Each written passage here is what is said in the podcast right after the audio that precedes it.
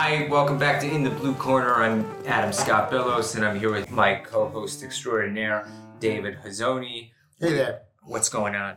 We are at the King David Hotel in the Oak Room. The Oak Room. Why is it called the Oak Room, David? Because everything you look at is oak. And we're here with our very special guest, Mordechai Ben Avraham. Mordechai, tell us a little bit about yourself. Basically, you know, I'm a Jewish convert, uh, rabbinical student here in Jerusalem, and I've been living here for almost four years. You- You're originally from LA, is Yeah. that correct? Yeah.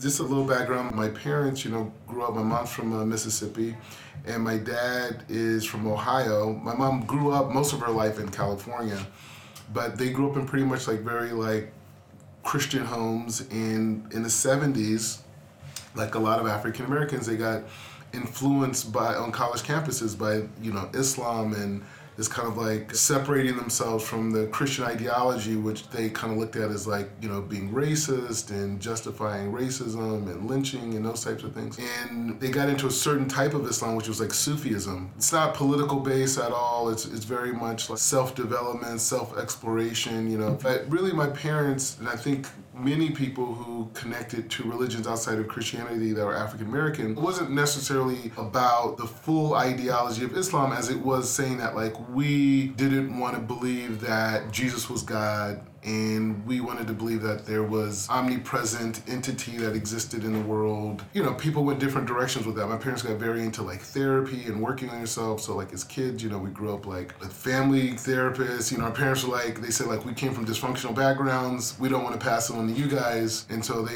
invested a lot of money into uh, personal development. Eventually, our family we got involved in the Kabbalah Center, and uh, we were there for probably like close to a decade. That's where a lot of my outlook, you know, my later teens to you know 20s was very much looking at life through these lenses because even though my parents had their belief system this was actually more structured Maybe you can expand on that. Mm-hmm. What were the core ideas that you took from the Kabbalah Center? It was a very like natural integration because you know my parents were very much on working on yourself. Now the limitation that I saw growing up with therapy was that therapy allows you to reflect and to kind of like understand what's happened in your life and how to process what you're going through. But without the concept of God, there's no real dynamic of like full recreation, you know, becoming something different.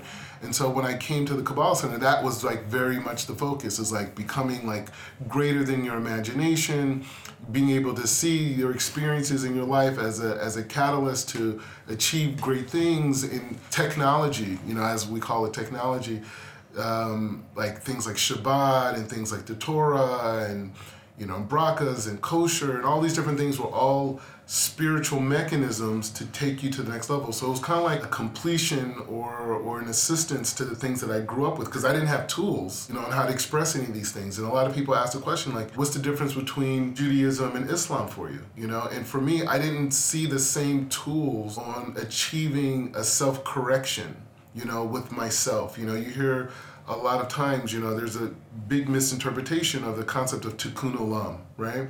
So the way that we understand it in Judaism is that, you know, every person is a world, you know, every person is a world and all these universes kind of like mesh together, you know, the same way we see it in the galaxy above us, you know, we kind of all mix together. And so the idea is to, is to correct yourself, you know, to improve yourself, to improve your character, to improve what you're about. And that's correcting the world. For me, at that time in my life, it was just, you know, it was pure light. And my parents were going through different challenges in their marriage. And the Kabbalah Center played a big role in bringing them back together and, and teaching them different tools of shalom bayis and how to see things. And so that was, um, So, what was the moment that made you decide, after all the teaching you'd been exposed to, to take the step to become a Jew? Well, uh, when I, I came to um, Israel in uh, 2004 with the Kabbalah Center, it was probably one of the biggest moments in my entire life because they took us to all the holy sites and going up north to Sfas, and, and these were just like mind blowing dynamics because there was so much prior training or prior education on the concept of energy, right? You know, there's a physical energy and there's a non physical energy. And, and all I was ever introduced to, you know, in Calabasas through materialism was physical energy. And so this non-physical energy thing was something I understood intellectually, but I didn't experience it until I came to Israel. And when I came to Israel, I just wanted to be Jewish when I came here. I was like, this is it, this is done. And I was telling my teachers, and they were at the Center, like, calm down, calm down. Uh, you're on the high right now, and it's, Rosh Hashanah, and you know, it just you know, calm down. But when I came back to the states, it was still this burning thing inside of me that I just wanted to connect to this light more and more. And the founder, Rav Berg, his son Yehuda Berg, who was a, at the time very involved in the Kabbalah Center, he was the first person to kind of like introduce me to teachings that they didn't teach at the Kabbalah Center, like things like the Gemara, things like the uh, the Mishnah, things like different uh, writers, you know, and things like that. And I was like, wow, you know, it was a huge experience. And all at this time, I had friends that I grew that actually were in the Kabbalah Center with me for years, and they started to become Baal Tshuva through Aish HaTorah in Los Angeles. And so they started to take me to lectures at different lectures they had there, and that was kind of like the beginning, but I would say that the moment where it was just like I couldn't live without the Torah is when I came wanting to be Jewish and wanting this to be my life because I saw all these other Jews, you know, that were very different than when I was exposed at the Kabbalah Center, like walking around and, and focused and just connecting to this light force nonstop. And but I would say that moment came uh, in um, right around Rosh Hashanah here in Israel. Okay, so you had an experience you, you it was very intense it was a spiritual experience. Yeah. but when you convert you're not just taking on god and a teaching you're also taking on a, a whole bunch of other jews. Yeah. What was that like? Did you want to embrace a whole people as your people? I mean you know the story of ruth in the bible is considered sort of the prototypical conversion story and, yeah. and her line is you know your people is my people and your god is my god. Okay so she even puts the people first what was that like for you? you know, again, an African American grew yeah. up in Calabasas, yeah. comes to a realization as an individual, a spiritual realization, and then all of a sudden you've got all these cousins yeah. that you didn't have before. Yeah, yeah. Um, what's that like? How is it for you, and how have you been received in, in your own mind? Right after I went to Israel in 2004, I was like, where's the energy at? You know, there's more energy. So, you know, my parents' background being influenced by Islam, that next year I actually went to Saudi Arabia and I went to Hajj. That's interesting. Yeah. What was Hajj like? It's a mind blowing experience. It's like over a million people there, people from all People over. People get killed every year. Yeah, people get trampled. Yeah. yeah when I was there, there was a lot of tramplings yeah. happen. Yeah. It's like a Who concert for Muslims. Yeah. or, or like uh, the procession of Soleimani. Yeah, yeah. People died. Thirty-five people died. Thirty-five people died. So far. Yeah, so far. So yeah. far, yeah. So um, that it was just kind of like Israel just took my heart away, like to such a degree. It was just like, first of all, the whole Jewish dynamic for me was kind of like, why? Why do I feel this way? Why do I feel connected? And when I came to Israel, first the teachings of the wisdom of the Torah and Kabbalah was just like, wow. You know, I remember the first Shabbat that I ever went to. To be your first Shabbat, if I'm correct, it was in Israel or was outside no, of Israel? No, it was it was at the Kabbalah Center. It was, it was at the Kabbalah Center. Okay. I remember waking up the next morning. I laying in my bed and being like, "What happened? What happened?" I'm telling you, and I was upset about it. Why do I feel this way? You know what I mean? Like I, I shouldn't feel this way. This isn't this you know Shabbat and, and, and this stuff. This is for Jewish people. I'm not Jewish, you know. And then it compounded it when I went to Israel. I was done at that point. I'm just like, you know what? Okay, my first Rosh Hashanah was in Israel. Was in Israel. Okay. It was just one of these experiences where it's just like, is it this place or is it just, you know, holy places in general? Like if I went somewhere in India, if I went somewhere else, would I have the same feeling? So when I was there in Jerusalem, I remember looking at the Temple Mount and saying to myself, it's like, this is like unbelievable. Like I just, I, I, remember grabbing my chest the way I'm doing right now and just thinking like, this is unbelievable. And I was like thinking like, maybe it's like this in Mecca too. You know, like people go pilgrimages all over, you know, the world, and I've heard about it my whole life, and maybe it's the same thing, you know? So, I, but I feel like in order for me to be true about this path that I felt that I needed to go on with Torah Judaism, I had to go and experience that. You know, like I had to see what it was. I had to be around because we didn't grow up around other like Muslims per se. You know what I mean? Like my parents were doing their own thing. Did you grow up going to mosque? Not, and not pray five times a day. No, not real. I mean, not real. I mean, like, see, that's the difference. I'm not trying to cut you yeah. off, but like that's kind of the difference between like the Kabbalah center, Sufi center approach. It's very spiritual, very mystical, very experiential, but not very orthopraxy. It wasn't orthopraxy, but my parents did pray and they did fast during Ramadan, and I mean they had. I mean they were they were serious about it. I mean they, they, it wasn't. Um, but it was just the the perspective of it. It wasn't a political, and so um, I mean, so at this point in the story, you're still feeling your way. You were raised as a Muslim, right? Yeah. He's raised as a Sufi, which I think is very important to acknowledge because there's many similarities between Sufism and, and, and Kabbalah. And, and not only that, there's a Sufi center, just like there is the Kabbalah center, and they're very similar. Um, and, and, and, you know, based on his story so far, or how he's explained it, it's not surprising that he would eventually like search out the Kabbalah Center as another. I mean, like to me, and I mean this in a in a very positive way. It seems like in your twenties you were a spiritual junkie. Fill, if I'm correct, fill the hole that materialism kind of burned in you, Yeah. so to speak. Like you know, and that I, I don't know if that makes sense or not, but. Eh, you know, it sounds like you went from one thing to another looking for what was right for you because the norm of what you were told wasn't doing it for you. Yeah, you know, and the thing is too, when I was young, when I was working for my dad and going to college, actually a friend of mine, we started an internet company, mm-hmm. you know, and this was in the early dot com time. And I remember like wanting to learn as much about business as possible. And many of the CEOs that I read about were very spiritual people. And they quoted the Bible many a times and there's different religious books based off of business, whatever. And that really, you know, opened me up to the idea of spirituality. But I, I met someone who was at the Kabbalah Center it was actually a girl, and I was so blown away by her. I was like, wherever you're going, I'm going. But I remember the first time I went to the Kabbalah Center, they had these introduction lectures. I was sitting there, and it was just like, I always knew that I was going to become great. I just my entire life, I always like I'm going to do something in this world, and the wisdom that I was receiving in this introduction lecture, I was like, ah, this is what I'm supposed to learn to get me there. Yeah. What and what exactly was in that lecture? What was in that lecture was the idea that number one it was an introduction to the Zohar, which is a big part of the, the whole the Kabbalistic outlook. That's the- Kabbalah Center does a very good job at sensationalizing, you know, everything connected to it. But I needed that at that level. You know, if you, they would have just said, "Oh, you, you're probably never going to understand this book," but all the wisdom of the universe is inside of it, I probably would have like said, "All right, thank you very much."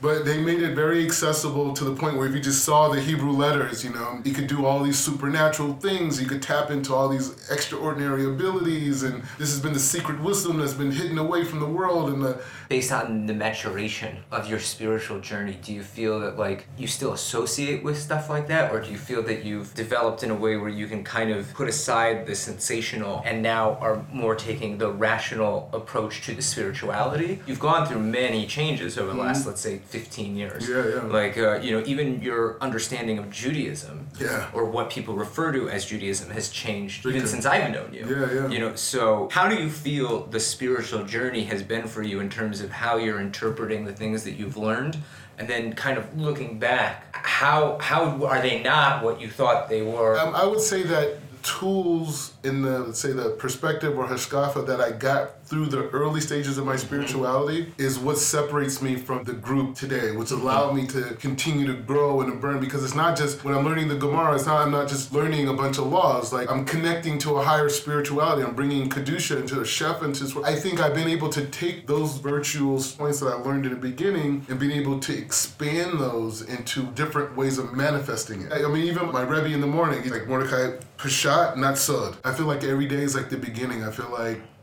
I'm constantly changing, I'm constantly evolving, but going forward, as an observant jew now given the kind of diet coke spirituality that you were chasing for so long if that makes sense Okay. like uh, what is the difference now having implemented many rigorous things into your life Yeah.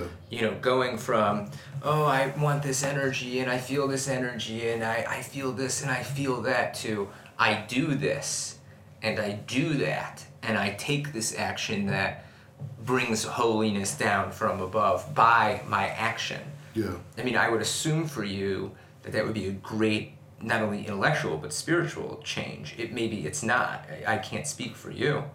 Becoming a Jew is very responsibility based. It's not just practices, and you, you could say the same thing, you know, with even with Islam to a degree mm-hmm. as well. For sure. But um, it's very responsibility based, where it's not the same like maybe whimsical outlook that I had in the beginning in terms of like, wow, this is this new reality, this is a bigger picture. As where these are things that I have to do. Like today, right now, I'm fasting. You know, it's the 10th mm-hmm. of Tevet, and it's a fast day for us. And it's still a very spiritual fast. You know? I'm still on the Hajj, so the Hajj didn't didn't cut it, didn't overwhelm the way that your visitation. It wasn't. It did not. It did not do the same thing as it did. Um, it, it did not do the same thing. There are some very powerful experiences there, like you know they have uh, the kever of um, Ishmael and Hagar. They uh, even the word Hajj itself. It's really it's named after Hagar. Oh really? It's it's Hagar. It's when Sarah kicked her out of the house. You know, for the, the issues that was going on there and the journey that she went on. They, they, they it's named after her. Hmm. And um, it's interesting. I don't know. I mean, the Kaaba is a very uh, interesting, controversial idea. I mean, it's not it's not so clear what the Kaaba is fully. So in the Islamic tradition, the Kaaba is a very interesting thing. They said Adam Adam Rishon built this first house of worship, and he said during the flood of Noah it was destroyed. Mm-hmm. So Abraham comes generations later, right? And and he gets his message from God after Sarah passes away to rebuild. This is Islamic tradition. I've right. not seen this anywhere inside of Judaism. Um, that he's given this commandment to rebuild this house of Adam. And so he builds it, and then so as he's building it, one of the angels brings down the stone from above mm-hmm. to like show, uh, you know, whatever it's supposed to show. But so it's kryptonite. It could be. It could be. It could be the original kryptonite. It could be. Because it could be. cuz what's interesting is in Jewish tradition, there's also a stone mm. okay, at the temple. In the Temple Mount, there's a stone mm-hmm. that's supposed to be the stone from which the entire, entire world was universe created, was the foundation. Yeah, right? yeah, yeah, yeah, yeah. Many of the traditions that we hold for the Temple Mount, they kind of hold for the Kaaba. Um, so I want to switch gears right now. I, I would really like to know your take on the current political climate. Uh, you know, uh, Jews and African Americans, uh, the story uh, the narrative that we share as uh, separate communities is quite similar.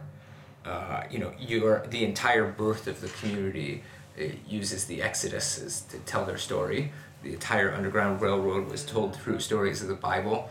Um, you know, what is it like for you right now to see this type of, I guess you could say, social cleavage between African Americans and, and, and, Jews right now that was originally articulated to be a, a, white supremacist cleavage between Jews and white supremacists. And now the last two anti Semitic attacks were, were, were not by, uh, in America, were not by white supremacists, they were by African Americans.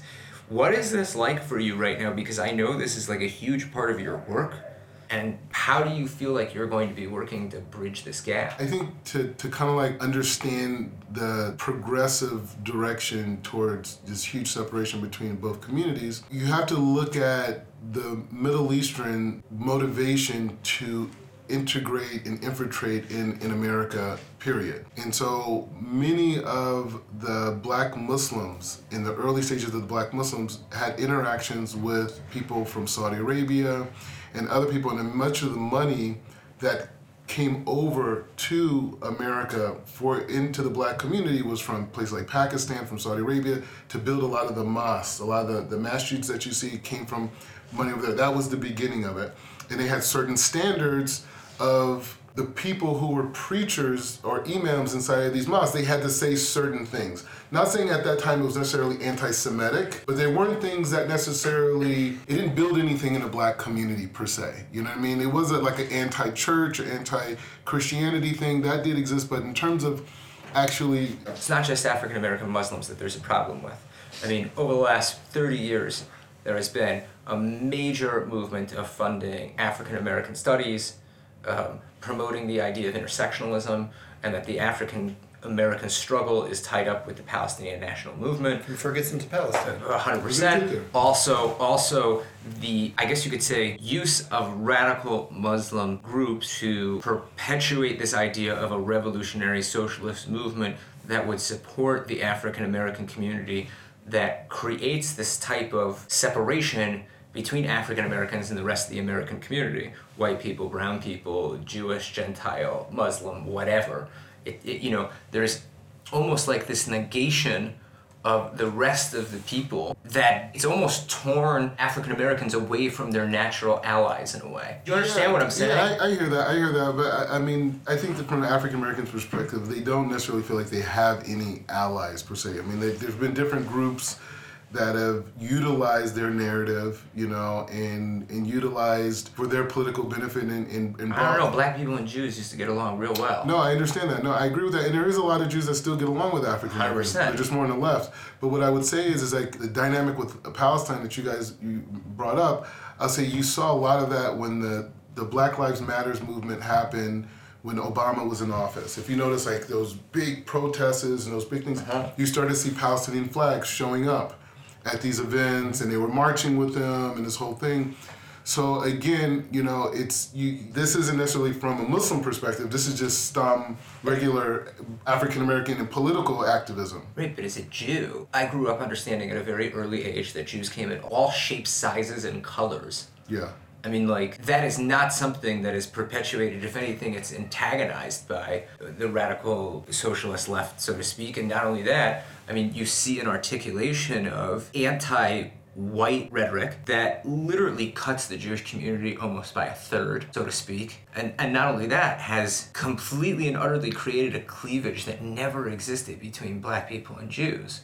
And, and they believe it, and there's no evidence to back it up, if that makes sense. Like I, I'm, I'm honestly perplexed by it. I mean, I grew up being told I'm not white, I'm Jewish. There is something happening in terms of the communities that are both major minorities, large minorities, who would be natural allies and have been natural allies since the late, you know, 19th century. Yeah. I mean, like, it's just confusing to me. Well, I think the game changer in the whole discussion is Israel. I think Israel, the development of Israel, the growth of Israel has, the Jewish community hasn't, that's here in Israel, has not necessarily even reintroduced themselves to Jews in America. Mm-hmm let alone African Americans. So how do you feel that we can use Israel as a, as a tool to, I mean, to begin one, to bridge that gap? Yeah, I mean, number one, the, the I mean, the, the, the truth about Israel, that Israel is a country of immigrants, of people who are fleeing from what you would consider white supremacy. You know, that, I mean, that's what they're leaving. Hundred percent. That's what they're, they're, they're running from. So that narrative gets lost when you have the eighth largest economy. You know, that narrative gets, gets lost when you have one of the greatest militaries you know ever created in human history you know and the technology and the innovation that's coming out of israel that gets lost if you remember martin luther king was a very big advocate of we're, israel. we're literally one block from martin luther king street. Yeah there's a, yeah there's it's the only martin luther king street not in america. Really? Mm-hmm. It's in jerusalem. Mm-hmm. So i mean that that's that's been the historical narrative. So i think now that the African American community, I mean, they're still, the Jewish community now, their issue is AIPAC, right? Their issue is po- politics, it's a multi trillion dollar economic movement and these types of things. And But the African American community is looking at it like, wait, these people are just marching with us 30, 40 years ago, and now they have an army, and we're still fighting against police brutality. What's wrong here? Oh, you know what's wrong? The Middle Eastern, the Arab comes in and says, you know what's wrong? actually the whole time they were white supremacists and they came and they and they partnered with america the same people who oppressed you they partnered with them and and, and now they built this country and you know who they're oppressing brown people like you you know and black people like you over in the middle east and that's what it is and you need to fight against this with us because if this injustice continues, slavery could come back, you know, and, and this whole thing. And I, and I will say this this has been one of the most uh, impactful experiences I've had since I've been in you know, um, in Israel because you know uh, my parents are pretty are, are, very like liberal. You know what I mean? Like they're very much like into community organizing and social justice, not in the international front, but on a local standpoint. They're in education. But I would say like when I first came here to Israel, it was a mind blowing experience. I met a journalist for the Israeli Times. This is girl we're hanging out a little bit, but she was telling me about this Palestinian guy who's running for mayor. And, and there was not only was he running for mayor, there was a constituency of Palestinians that were like, yeah, we need to get politically involved, you know, this whole thing. And so what happened? Hamas and even other radical groups that are not even here, even like in Lebanon, they told the guy if he continues on with this, they're going to kill him and his entire family. Yeah, and so he so he dropped out. But that was the beginning of me doing my own inquiry on what is going on over here because majority of the Muslim people are very similar to the, the Muslim people I because I grew up in the valley and there's a lot of Persian Muslims that live in the valley and they were also running from Islamic oppression when the Shah fell and Khomeini took over. They came to America, the ones that were wealthy, the ones that were wealthy enough to leave. And so I started to see the same narrative over here in Israel, see, meaning that you have all these Palestinians, you have all these Palestinians that want to work, they want to send their kids to go to medical school. I met this girl who just, uh, this Palestinian girl who just became a doctor, you know? It, I want to hit on something. Okay. Do you feel that being an African American in Israel has allowed you to transcend certain social boundaries here and communicate on behalf of Jews to, to other Palestinians and Arabs in a way that maybe other Israeli Jews have been able to do? Yeah, 100%. And I think the people that need to be spoken to the most are white liberals in America because they're the ones who are perpetuating this this narrative to African Americans and even other Arabs that fled. Most of the Arabs you see in America on college campuses, their families fled Islamic right. oppression. That's why they're in America to begin with. But the, the white liberals are the ones who are reinforcing this idea that Israel is this apartheid state and, and it's and it's subjugating these people to this tyranny, and it's just not true. The Muslim world as a whole is under tyranny of radicalism. Whether you're in Somalia, I have tons of Somalian friends that live up in Toronto. They told me that during the 70s, their families they were on the beach wearing bikinis they weren't wearing hijabs. They weren't scared. You, so, and I used to work for the American Refugee Committee, you know, with the U.S. State Department, and that was one of our issues is dealing with the refugees that were leaving Somaliland, going into Dadaab, Kenya, which is the largest refugee camp. But these people were fleeing Islamic tyranny, and it breaks my heart when you see these Congress people like this lady Omar, and and even the the, the Palestinian lady uh, Shia Tlaib. Yeah, over in uh, Minnesota, wherever she's at. These people, they're not they're not defending the average Arab Muslim person that just wants to live, express themselves, listen to Drake, you know, listen to, you know, wear the, some cool clothes, you know, these different things. They just want to live like normal Americans, but in their countries. So listen, I we have to wrap up soon. Yeah. I feel like you need you might need to give a shout out to some of your boys that are here that aren't in the room with us right now. Uh. But like uh, tell us a little bit about your crew here in Israel really quickly. So it is, it's a big crew. Actually, I want to give a shout out, speaking of crew, to um, my uh, uh, Torah study partner, Amar'e Stoudemire. We, we know him as Jehoshaphat.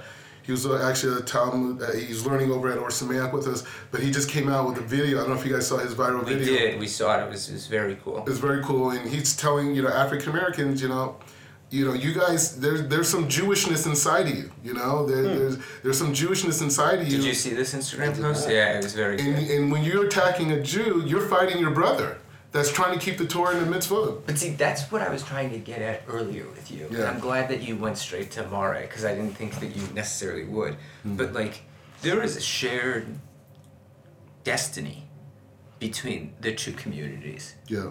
I mean, like, in a shared birth because we were birthed out of slavery. Yeah. I, I mean, why do you think it's taken so long for that message to get out? I, I can't explain why it took so long. Hashem's in control of everything, and there's a timing for everything. But I will say that African Americans and even Jews, all Jews of color, have a social, especially today with today's climate, have a responsibility to advocate for their European brothers in, in, in the Jewish community as a whole to really debunk these misconceptions that exist. Israel is a place that when I hear a cop siren, I don't get nervous. In America, I'm gonna get nervous, and I'm from the suburbs. You know, I've never committed a crime in my life. I didn't have a parking ticket to my name.